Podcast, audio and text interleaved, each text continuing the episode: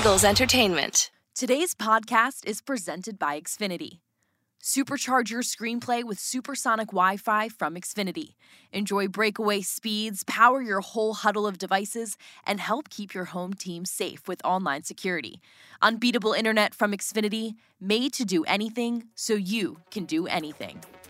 On Sunday, January 29th, head coach Nick Sirianni spoke to the media as the Eagles punched their ticket to Super Bowl 57.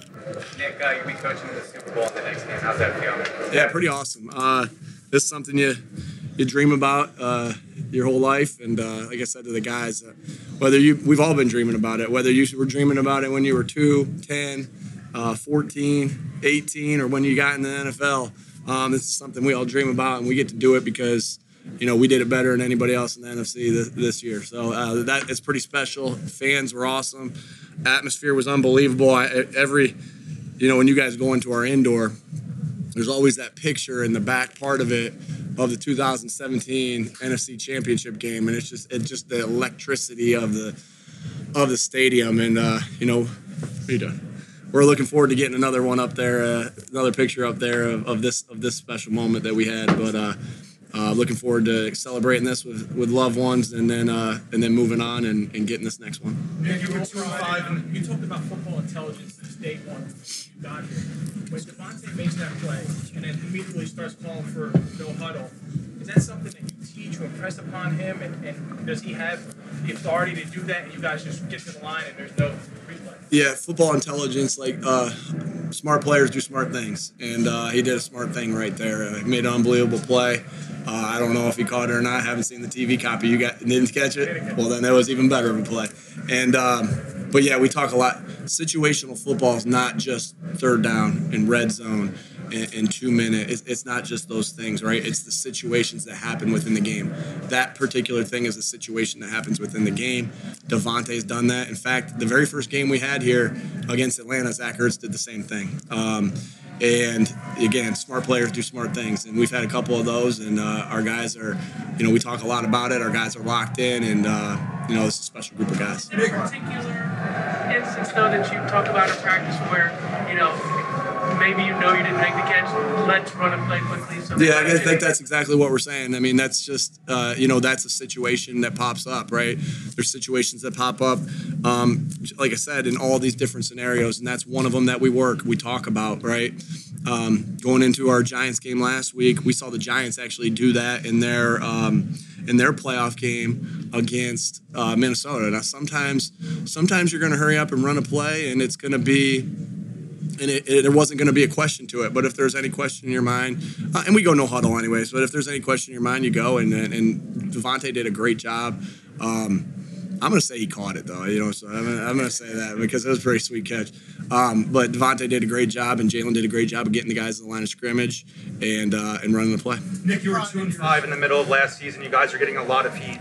Did you, did you imagine this is where you would be nearly a year and a half later? You know, honestly, when you think about the present and only about the present, you don't think about what's going to happen two years down the road. You don't. You, you, literally say, and I think that was the biggest lesson of being two and five is, hey, we got a big hole to climb out of.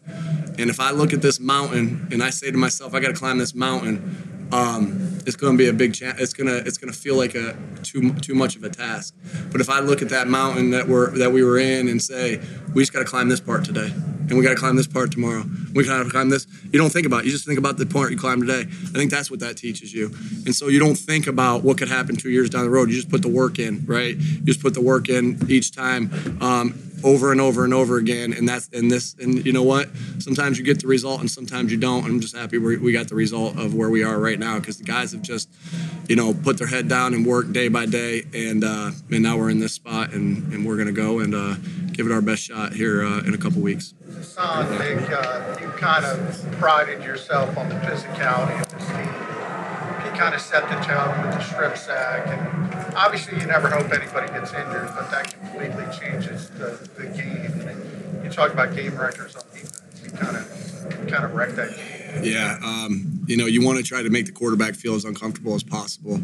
Um, with everything. What you know, whether that's the fans and making it loud, whether that's disguising the coverages, or whether that's hitting them. And you don't ever want anybody to, you know, to get dinged or, or, or, get hurt. And I hope he's I hope he's okay. But it did it definitely did change the game.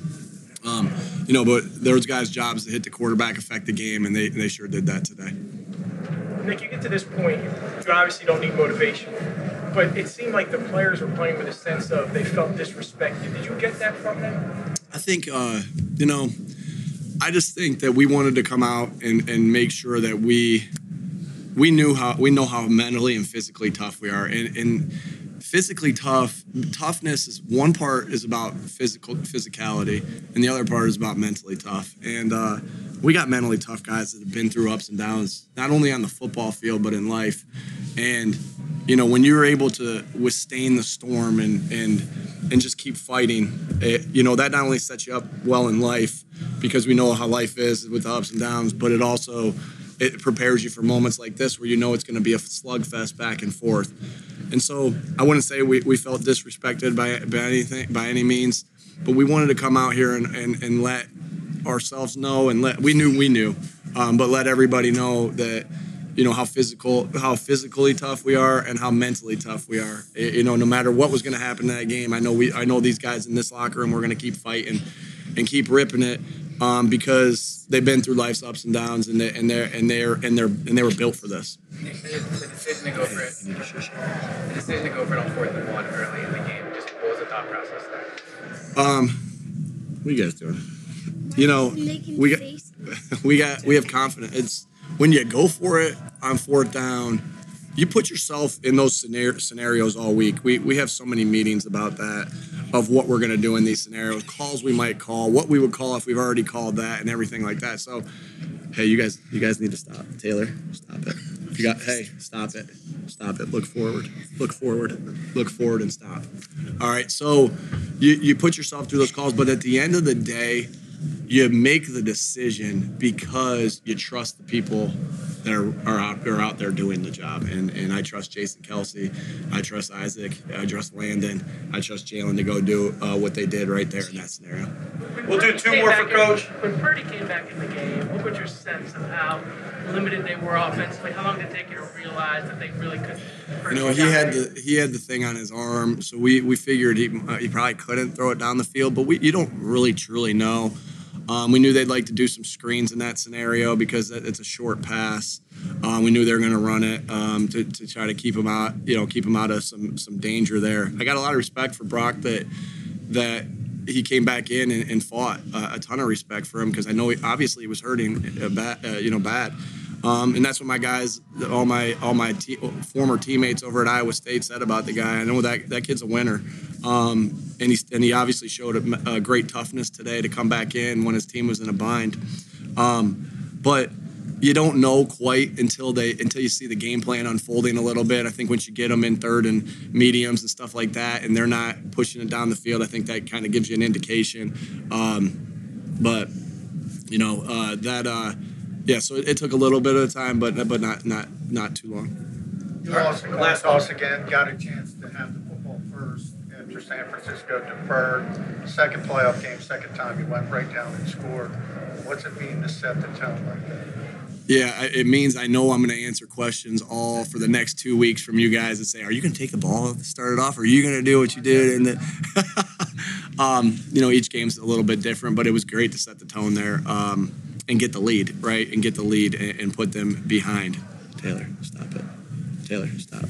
All right, and so um, our guys did a great job. It was a big time fourth down conversion uh, by DeVonta. Great situational football to get up there and run a play, and then a really good job by our offensive line just just kind of caving it in to run it in. Uh, I don't know what down that was, but um, yeah, great job by them to, to finish it off. All right, thanks, coach. All right, Jalen is walking. For more Eagles news and exclusive interviews, be sure to subscribe to all of our Eagles original podcasts, including Eagles Update, Eagles Insider, and Eagle Eye in the Sky.